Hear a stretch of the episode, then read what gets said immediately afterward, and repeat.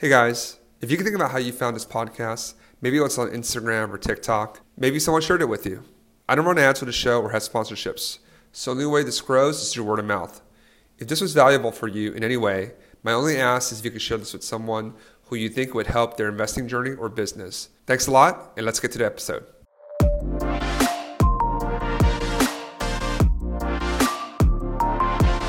Welcome back to STR Like the Best. I'm your host, Michael Chang.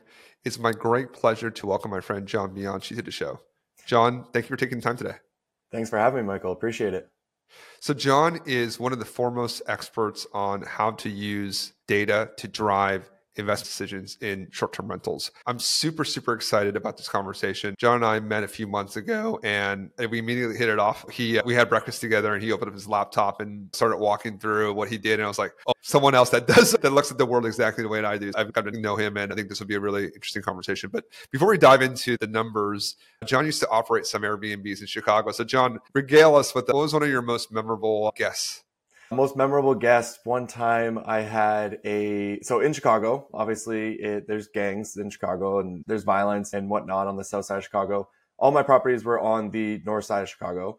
And it turns out, I found, I figured this out that sometimes the people from the south side will book Airbnbs on the north side because to, to hide out. That's something that will happen, which is something you have to learn how to vet and deal with when you own Airbnbs in Chicago. But anyways, I had a group of young drug dealers who actually stayed at one of my Airbnbs and just partying. And I ended up having to try and kick them out. It took me almost half a night to be able to kick them out. It was just me by myself, and there was like 12 of them. But I had a conversation with one of the guys, and he was honestly super, super nice, but they just were not the ideal guest because they were partying and blaring music and everything. But I ended up talking to the one guy for half an hour. And he told me, he's, man, there's just grown men trying to kill us on the south side. And so we hide out on the north. And I'm like, all right, man, stay the night, but get out in the morning. And they did. They actually were a little bit more respectful after that, after we talked for that while. And they left in the morning and it was all fine. But that was easily the most interesting guest I've ever run up against. Man, man. Yeah. Every time I ask this question, I never know what I'm going to get, but it's good. I'm glad it sounds like it all worked out. Another point for guests vesting, vetting. Although to be fair, they had a party, you talked to them, they stopped. Yeah, it, yeah. So I actually figured out that what a great rule is to not let anybody that lives within the city stay inside yeah. your homes, and the reason being is because their friends can drive to the Airbnb. So nobody can be within driving distance to your Airbnb. They all have to fly in. That was my rule for Chicago. Yeah. Fair enough. That's a good rule. Yeah, no, that's a really good rule to have actually on the actually that's the rule that we have is if it's a book if it's a last minute booking on the weekends and they live within close to Philly, we vet those a lot harder because the probability of them having a party is way higher to your point. Yep. Why are you exactly. renting an Airbnb in the same city and then your friends can just drive and exactly the company Sonder, which is almost like a billion dollar company now, that was their rule of thumb. You can't book it, and if you live within the city, and I was like, I'm just gonna use that. And it worked extremely well. I got rid of all of my parties, all of my issues. It was super rare that it ever happened. So just a quick little tip from a fun little story. Uh, yeah. Before actually, before we jump into it, you stop. So what, what happened to those units? Those 15 units? Did you? COVID? Unfortunately, yeah, it's a combination of two things. So COVID, when COVID hit, I had half them were rentals, half them were management properties, and I rented out every single one of them for a year long lease once COVID hit because absolutely no revenue was coming through in Chicago. And but at the same time, I was at this breaking point where I either was going to continue to build the business or walk away. And I had somebody who just offered to buy the business. And so they offered to buy me out. And it was a good deal. It allowed me to pay everybody back and whatnot. And so I took that deal. In other words, okay. I took the easy route out. And honestly, it's one of my biggest regrets of selling off that business. The guy sold it to, completely ruined the business, ran into the ground in under a year wasn't able to get all the money from him. It was like getting blood from a stone, just not going to happen. And it was, it went terrible, to be honest, yeah. Uh, which is really upsetting, but a lot of learning lessons from it. And if anyone ever is trying to sell a business, I know how to do it, but talk to a business broker and make sure that you work with some a business broker to make that happen. So that's what happened to my Airbnb business. And I'm currently trying to rebuild it back up. But this time I'm trying to buy all the properties and rather than rent them or manage them and it's a perfect segue to our conversation. And be- before I move the point, you are talking to an M and A banker or, pro- or former M and A banker. If you ever need a, anyone ever needs a business broker advice, give me a shout. I can yeah. dust off the old playbook. But no, that's great. As you, and it's great great segue into kind of the meat of the conversation on for you, obviously, now that you're looking to restart your business by buying properties and leveraging data to do that, you are the Airbnb data guy, right? And then a lot of people kind of represent that they know data, but I've actually seen your work and folks like this guy really actually knows what he's talking about. Tell us a little bit, just a little bit background. How did you get into data analysis? Like, how did this become your calling professionally now? Yeah. So I will go I will explain how I got to this point. I just want to explain where I am right now so that people understand. I am the head of data for TechVestor. And TechVestor is the largest short-term rental investment fund in the United States. We've bought almost 100 properties so far. And mm-hmm. we've raised almost like 45 million to 50 million dollars so far and we've been up for we've been open for about 16 months. And it's my job to identify what's the absolute best market for us to go into, what's the best thing for us to purchase within that market, and how do we maximize revenue of that property. That's what I do during the day with TechVestor. However, I also have a Airbnb data consulting company that I run in the evenings, which helps people learn my processes and be able to buy profitable properties. And I've got four free courses on YouTube that also teach people everything about Airbnb data. So I live and breathe Airbnb data, right? Just so like a little credibility so people understand like how obsessed I am with this stuff. But how I got to this point is I, honestly, I was talking about this yesterday the reason I'm so obsessed with the data is because of all the mistakes that I made. So the very first home that I got up and running, I didn't even know that AirDNA existed. And I just looked at the calendar and then went and got it. And I lost money on that property. Then the next time I learned that AirDNA existed and I went and got another property, but I didn't know how to navigate the data well. And I lost money on that property. Mm-hmm. And then started getting more obsessed with it and learning how to navigate this data to be able to make good decisions. And then I was able to understand Chicago extremely well, open up four properties within two months and all of them cash flowed well, right? And then I was able to compound that and open some more. But then, you know, that gets you so far where it's, okay, it worked out. Now let's go into another market and do it again. But then I go down to Scottsdale thinking I know everything about Airbnb data. And I get down there and I ended up opening up two properties that both didn't have a pool heater and both the properties didn't make money. And so I made the mistake again. So it made me even more obsessed because I made the mistake again of being like, okay, I can't miss these tiny little details because they make all the difference. And uh, that really led me to just to building out a process and a system to ensure that if I were to be making a decision like this again to actually buy a property or get a property or help somebody get a property that I truly was vetting it all the way through and wasn't missing anything. And I was doing this for myself. Got and it. then what happened was I started to help some people and then those people started referring people like crazy and then I made a little course didn't know how to sell threw it onto YouTube and it all just started compounding from there. More and more people started reaching out. More and more people started talking to me. I always say that I created a consulting company without trying to. It just happened. And then I got this position with TechVestor to allow myself to be wrapped around Airbnb data to continue to enhance my skills in the data scene. So that's the sort of long and short of how I got to the point of being the Airbnb data guy. Got it. No, that, that's great. And I think there are always bumps and bruises along the way. And I think the perseverance to stay the path and become a real expert in your craft. I think that's what creates the expertise, and you've done it for yourself, and you're obviously doing it for a TechVestor. So, talk, tell us a little about your process. I mean, so these details matter, right? That pull went out. If you don't have a pool heater in Scottsdale, that hurts you. How do you think for the listeners out there? AirDNA is it's daunting, right? There, yeah. there's a lot of numbers going on. How walk us through maybe in 30, 45 seconds from a top level down, how do you go from I don't know where to start to okay, this is in a market that I this is a market I, I could be interested in. You know, okay. I don't want you to give all your secrets out, but yeah, give us yeah, a little bit of, give us a part of the recipe. I'm laughing a little bit because you said 30, 40 seconds, tell me everything. I'm like, I've got four courses on YouTube that are hours long. you so you're asking, are you asking how do you decide on a market? Because that's one. Yeah, thing. like just how do you go and look for a market? How do we use AirDNA to, to look for a market? Okay, there's if you're not buying, if you're not paying for AirDNA and you're just looking at it, you're paying for AirDNA paying rental for arbitrage. Perfect. Okay, if you're paying for AirDNA, it's a lot easier. And what you want to do is you want to you, you said rental arbitrage. Yeah, that's just for instance. Okay. Okay, so the way that I would do it is if I were to go using AirDNA, there, there's a thing called top properties on AirDNA, right? Which allows you to see the best performing Airbnbs. Now, the reason I like using this is because most Airbnbs are really poorly put together. And then there's always a handful that are actually done well. And so what you can do with that top properties option as well is you can narrow it down just to just the four bedrooms that allow 10 guests. So if there's 500 four bedrooms, they're only going to show you 12, But if you narrow it down to the four bedrooms that offer 10 guests, that's going to, there's, that's only like maybe 80 of those. And then that you're seeing the top 12 of those 80. And that tends to be like the best of the best and where I want to be and where you should want to be as well. And so what you can do is you can take a look at those top properties, get an understanding of how much revenue is being made for those properties. And you can do the same thing, 11 guests and 12 guests, and it gives you a range for these four bedrooms. And then you have a general idea of how well a four bedroom will do if you do it right. And then you can go and look on online to figure out what the rent would be for a four bedroom within that area and then quickly do the math. So the rent's going to be 3000 let's say 3500 which means my total expenses are going to end up being around $65,000 a year, but I'm seeing that these properties are making 80 to $100,000 a year. That's enough of a profit margin for me to be able to invest in that market. Right? And then most of the time you're going to find that it's not going to do that. Most of the time, you're going to be like, okay, my expenses are 60,000 and the properties are making 60,000. All right. Yep.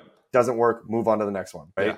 That's yeah. great. That's a great, and that's a great way to to shortcut that pro. Not shortcut the process, but a great way to get to the most profitable properties in the most efficient way possible. So I'll tell you the way that I do it, and it's slightly a little different. The way that I do it is I'll look at we'll look at a property. I actually will look at uh, I'll, I'll go a little higher level actually because what I want to do is see where the property, which markets are the most profitable, or sorry, which markets are the most attractive, maybe not the most properties that are the most profitable. And I'll look at the supply and demand. I'll use AirDNA. I'll look at the supply and demand dynamics. I'll look at historical occupancy, how that's changed year over year. I'll look at ADR growth and see, and then paint a picture for myself on is there more supply and has occupancy gone up or down? Okay, it's gone up. Why? And then I look at demand and supply and says, hey, demand's grown by 50%, the supply's grown by 20%. Oh, okay, that makes sense. Then that's why occupancy is higher. And then if I look at ADR growth, it grows like 10%. Then it's okay, look, it's checked all three boxes. And I've, at least I can validate to myself that this is a market that is attractive. And then you go do the work and say, okay, if you're getting positive headwinds in this market, then I'll look at individual properties and then actually hmm kind of similar actually, to what you're doing. And also, I have a few other things that I do, but then I'll look for properties that will allow for Airbnb, and then I'll underwrite it that way. Curious so, to get your thoughts. Yeah, I would actually. I think you put it nicely. I think you might be going backwards. And the reason being is because you could check out a market to see if the, the supply and demand, the ADR, if it's increasing, the occupancy, all that stuff is great. But all that matters at the end of the day is will a property cash flow here? Then if it's, if the answer is yes to that, then you would then vet to make sure that it's a market that is thriving and not dying. Yep. which is that step there. So to personally, I think you should reverse it and go look at the properties first, see if there is any sort of profit margin to be made within those properties by checking the top properties and backing it up against what's on Zillow and then be like, okay, there is. All right, now is this a good market or not? Because the reason is that you could check a market, it could look like it's a good market, it could look mm-hmm. like it's a, moving in the right direction, and then you go and check, and there's just not a lot of money being made across those homes, and there's no profit margin to be made, no matter the either the home prices are too high or the revenue is too low. And yeah, an instant. Sorry, go ahead. Yeah, sorry, yeah yeah go ahead. Yeah no look i think here there's different there are different approaches and i appreciate your feedback there and that's why i was like really looking forward to this conversation. I think on the airbnb arbitrage side i think maybe if i was buying i think i may look at it slightly differently just because you know it's a little more one you can buy wherever you want versus arbitrage you have to actually be able yeah. to scalability actionability are big factors. So i think for me i want to cast a wider net versus being like, hey, these properties in this area actually do well. If they don't do well there, then I, I, then I'm stuck, right? Then it's okay. Then these don't make sense, and I need to move on to different property. Whereas if I look at from a market perspective, if that's profitable there, then I can go and outreach within that market to find stuff that may work or not, and then I underwrite, and then I underwrite the property. And for that, I, for arbitrage that for, from my experience has worked well but again there's different i think everyone has a, their own different approach but it's great to hear that's how you that's how you look at the world just to continue moving on so when you're looking at these individual properties on do you, what do you think about AirDNA? Do you like the data? You, what kind of confidence do you, yeah. based on your experience now using it for so long, do you have in, in the data? So the thing is, I, I use AirDNA like almost every single day, but I also use my own tool and I use another tool as well. And AirDNA. What's your own tool? What's the Airbnb guys secret, secret tool there? Yeah, that's the I refer to them as profit maps. So okay. I have access to raw data that allows me to essentially clean out all the data and then organize it and sort it into a really easy way to navigate all of the data for a market. So let's say that you're trying to pick apart Chicago and figure out where's the best place to invest. I have a report that I put together which allows you to very easily do that. And then I also provide the this training that's free that allows you to understand my process of how to navigate a profit map to be able to find a profitable property. So the way that I like to explain this, okay, it's my tech stack. Top of the lo- top top is STR Insights. If you don't know what market to go into, use STR Insights to help you narrow down where might be a good market to go look, right?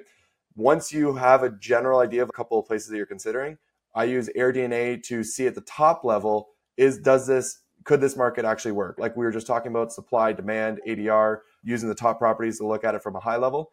That goes, okay, this is that tells me that yeah, that might actually work. And then I use profit maps to get really granular, get into the details, get into the weeds, get into the properties, and try to figure out where within the city the most money is to be made, exactly what the property needs to look like, the size of it, the how to maximize revenue, and exactly what's the best thing to purchase. So it's a three step. I have no idea where I want to go, yeah. vetting it, and then getting into the nitty gritty detail. So we actually we didn't talk about STR Insights. That how do you? So why do you use STR Insights to do that first level, that very top of the funnel versus your the profit maps or AirDNA? Because the profit maps and AirDNA don't try to solve what STR insight solves. So they do different things, right? So STR Insights is literally built to help you find the market to invest in. Okay. So it's using a lot of high level data from every single market and then putting in a display that allows you to see each individual market side by side. Okay. And then they rank it based off of the purchase price to revenue, right? Now, AirDNA, you can't see a list like that through AirDNA. You have to nope. type in the location to figure out the data on that, right? So it's almost impossible to rank them unless you can keep all of those numbers in your head, right? And so, anyways, so AirDNA is not built to do that. It's built to help you navigate the high level information of one's particular city, and then top profit maps is very specific to that one city and all the data in that city, and it's Love built it. in a spreadsheet and it gets into the nitty gritty detail. I think like you explained it really well. Being able to use different data tools at different points of the process because they're optimized for different things. So, do you like? I mean, for personally, I, I do arbitrage, right? Where renter arbitrage for folks that don't know is a strategy for Air, in Airbnb investing where you rent an apartment and with the landlord's written permission, you re-rent the apartment on Airbnb via RVO after you furnish it, and then you make it into a nice short-term rental, and you have permission from the landlord to re-rent that. Whereas from buying, that's much more straightforward. You identify a property, you buy it, you own it. There's a mortgage on it generally. You do the improvements, and then you rent it out. and John, I know you don't. You, you said you did some arbitrage before in Chicago. You obviously work for a fund that they own exclusively, right? They, they don't yeah. do an arbitrage. So, do you see? And I'm really curious on this your answer here. I'll give you a second too. Would you use data tools differently for if you were looking at arbitrage versus buying? No, the answer is or no. like the okay. So you because would still use the, STR Insights to find a profitable arbitrage market. Okay, because you can't question. purchase price. Yeah, because I was thinking I use AirDNA. So AirDNA and Profit Maps, I use the exact same way to buy properties as I did for arbitrage. So it's the exact same. But for STR Insights, when it comes to, I've never used it for rental arbitrage. Okay. But it is, it's made, Kenny literally built it for investors. That's his whole thing. He's, I'm an investor and I built this for investors. So he's, he didn't say I'm an arbitrage guy and I'm building it for arbitrage people. Yeah. So it's not built. Yeah, no, I got you. I got you. That, that, and I'm just, I was actually just curious if you thought that would be appropriate as well. Look, they're, they're definitely different tools are optimized for different things, right? Yeah. I think a lot of it as it as an analyst, as investors, finding the right tool for the right job is actually a lot of it's a, a huge thing because if it's suboptimal, you're not, you're probably like doing too much work and not getting the right output. Okay, so let's continue to move on. For buying, for example, I think you brought up the point about when you were in Scottsdale, right? Like you didn't have a pool heater and it didn't make money for you. So mm. how do you actually like how did you come to that conclusion? I'm very curious. Like how did you realize that oh shoot, I should have I should have installed a pool heater, right? Pool heaters yeah. are like, I don't know, what 10, 20, 10,000, eh, not probably not that much. How'd you come how'd you come to that how'd you come to that conclusion? The sad thing about the sad thing about getting an Airbnb that isn't going to work is that it takes a year to figure out that's not going to work. You got it. it yeah. you run it for an entire year. You do everything that you possibly think of to maximize the revenue. You get to the end of the year and you realize you didn't hit the number you thought you were going to hit. And you're like, oh, I didn't make any money. And I just worked an entire year. And it's draining and, and it's an arbitrage property, which means I had no equity in it. And I threw $20,000 plus into the property. In other words, I worked for an entire year and lost $20,000. So that's, so I'm like, okay, I did something wrong. That's step one after that year period where you realize that. And then the, what you have to start doing is start thinking yourself, okay, what exactly did I do wrong? And that's where you're taking the guest feedback and you're also starting, that's where you start, when I started to dive even deeper than I used to into the specific property. So, first off, the guests were always complaining that there was no pool heater. That was the number one complaint. They're like, even in the summer when it's crazy hot, people don't really care. But the thing is that it's only crazy hot for three months, and the rest of the time it's like just hot or warm but the pool itself doesn't heat up the way that you would want it to, where you can just easily go into it. And so the issue is that everyone was complaining about the pool heater. And then I go to I go and start looking at all of my competition, the people I'm going up against that have the exact same bedroom, bath, in the exact same neighborhood, everything. I'm realizing that almost in all their titles or in the description, it's saying pool, heater everywhere. And so the way that I think about it is if everyone's complaining about a pool heater and they book to the home, most people who are probably smarter about this and like thoroughly checking, like, let's make sure this property has a pool heater, are going to my competition first, regardless if my property was designed better or had better photos or maybe even had more amenities. They're like, doesn't have that number one thing, which is because we're not going to be able to use the number one amenity, which is the pool, at least not comfortably in the way that we want to. And so then therefore it's not a, property we're going to rent. And so yep. they're almost always going to choose the one that has that, even if it's a lesser property.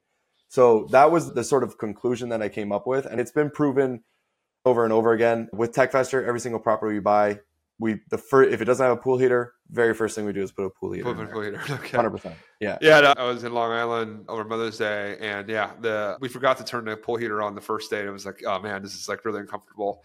And then we made sure to turn on the second day, and it's, oh, you really do get to enjoy the pool way more yeah. with the pool heater. The but I think the question here is how do you know like how do we investor how can investors sidestep your mistake?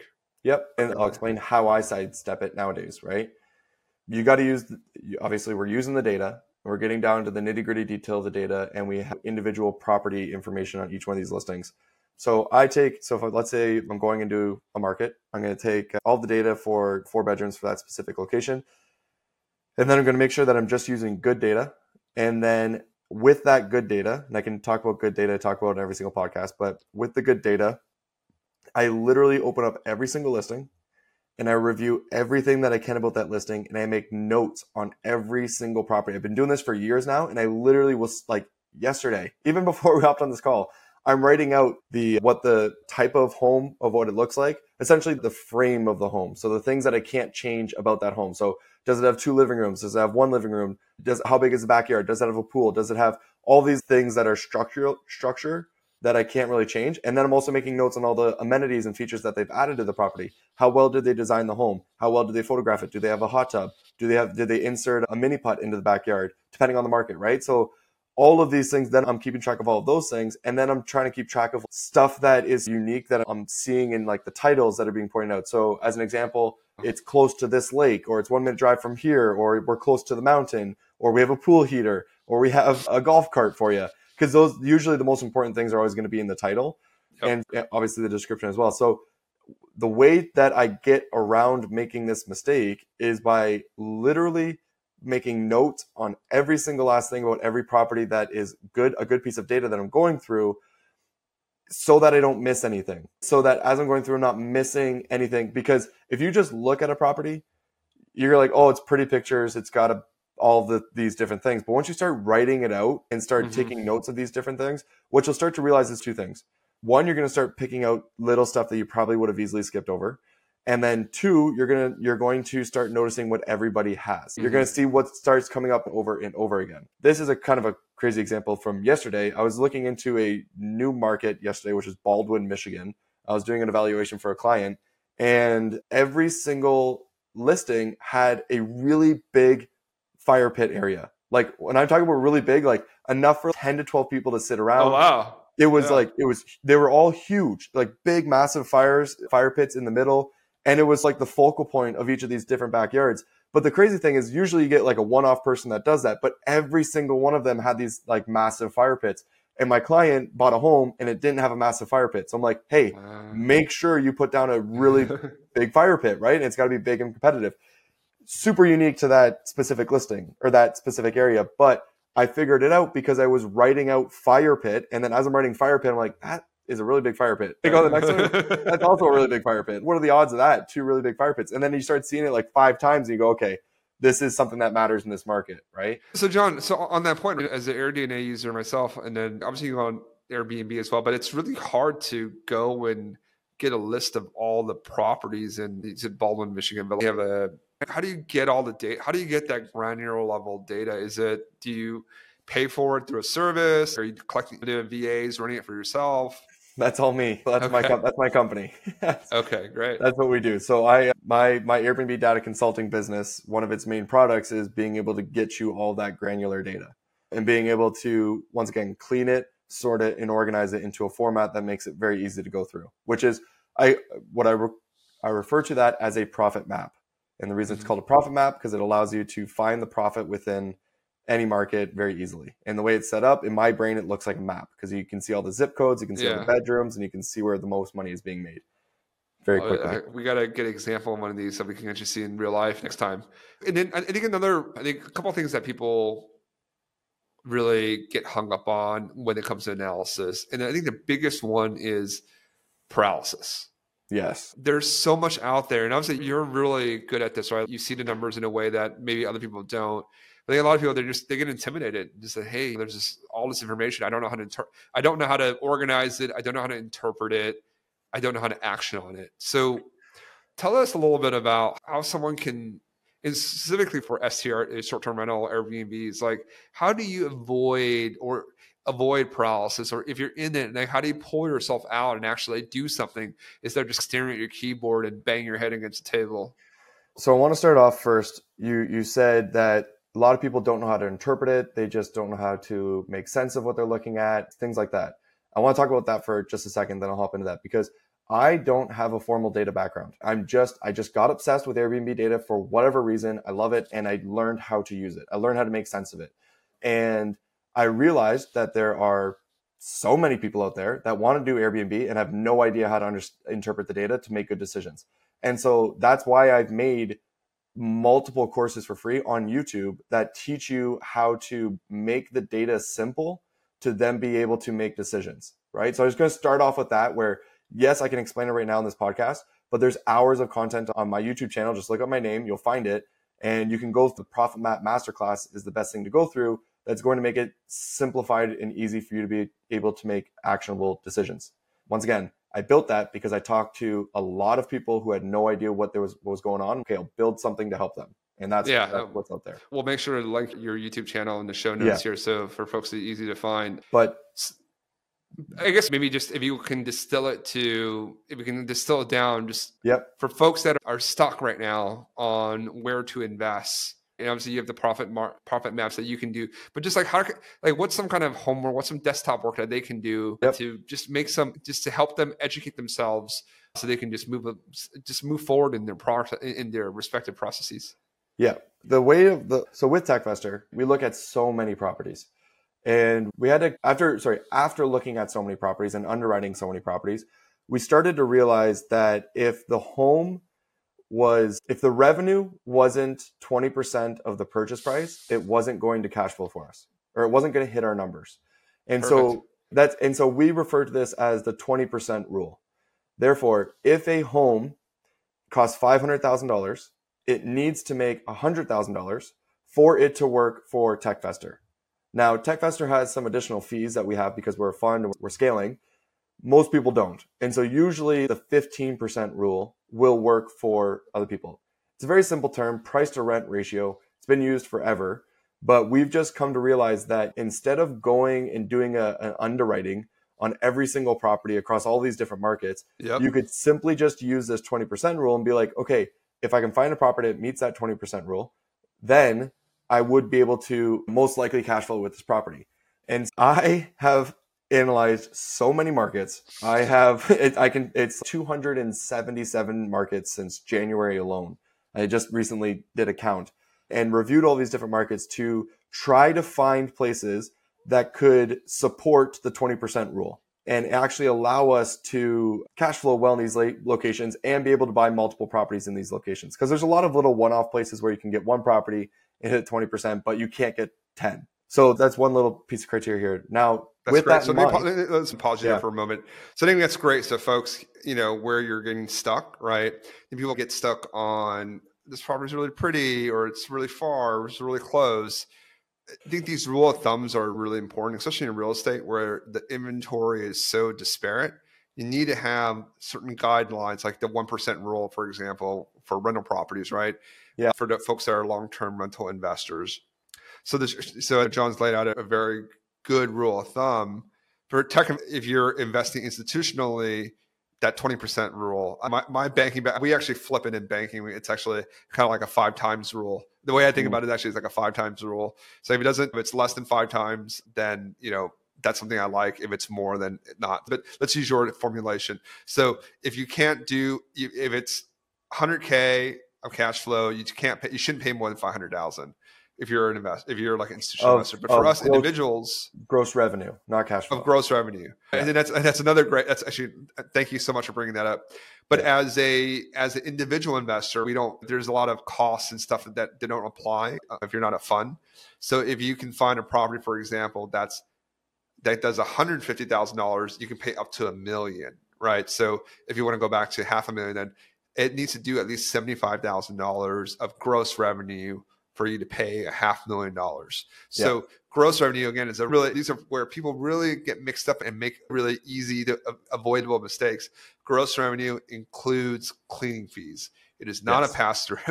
It's no. not like taxes or Airbnb fees. Like you have to count it within your revenue. That's money that you're collecting, right? Yep. You are paying your cleaners, but you're collecting that. Include cleaning fees in your revenue numbers. 150 if you want to do, if you want to pay half a million, it has to do at least seventy-five thousand dollars. If not, move on and continue yep. the work. John, go ahead. And what I was going to say with that, with the whole cleaning fee thing, I hate when people say, "Oh, cleaning is just a pass-through expense." It's no, it's not. It's actually a revenue stream most of the time. So most of the time, you can.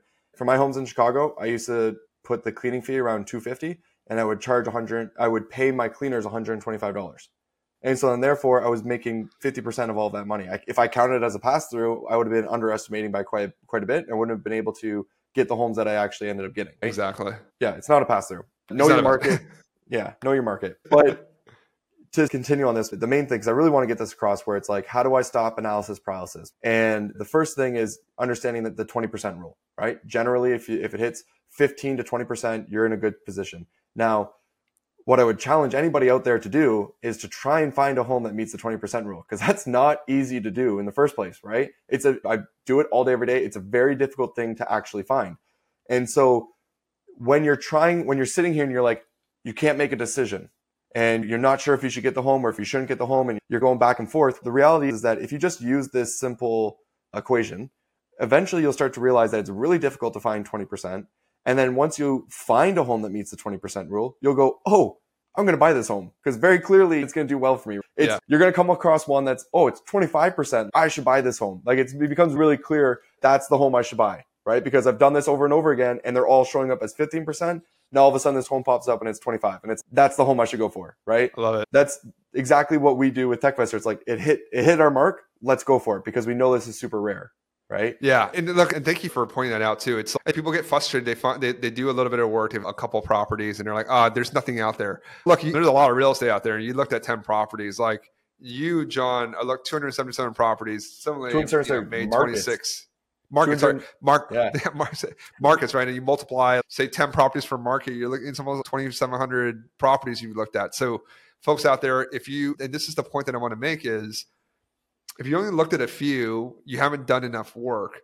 And the problem is, if you're always going in this in crazy detail on every single one, you're just burning yourself out, right? So you yeah. need these rules, the 20% rule, 50%, whatever your return hurdle is for you.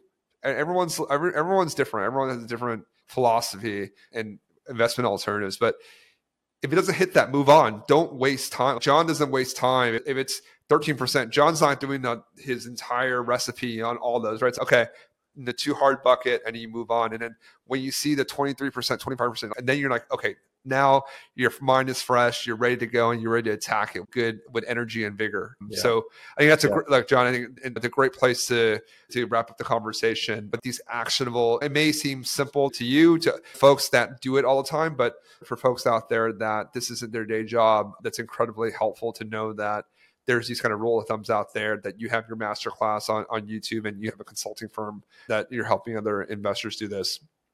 So, my traditional closing question that I always ask my guests is business is a team sport and mm. wouldn't be here without others help along the way. What's the kindest thing that someone's done for you to help you become a better investor today? His name is Mike McKay, and he's from Jacksonville, Florida. And he was one of the first people that I helped with Airbnb data. And he literally referred me so many people he referred so many people to me that it turned into a consulting firm, which now has helped like hundreds of people. Wait, Mike McKay? Mike McKay. Do you know him? Uh, M- McKay is one of our like, yeah, that's funny that some people have said that McKay has helped us so much since we've known McKay since I got to get him on the pod. Actually, thanks for reminding me. You definitely. Uh, 2016, we met Mike. Liz met, Liz went to one of Mike's meetups here in New York City, and he was like the beginning, like one of the beginning of our Airbnb journey. That's really cool. That, yeah. that you Mike, mentioned McKay, and uh, we love we, we love Mike. Always I always meet up with Mike when he comes back to visit his sister here in New York, and we get coffee and catch up.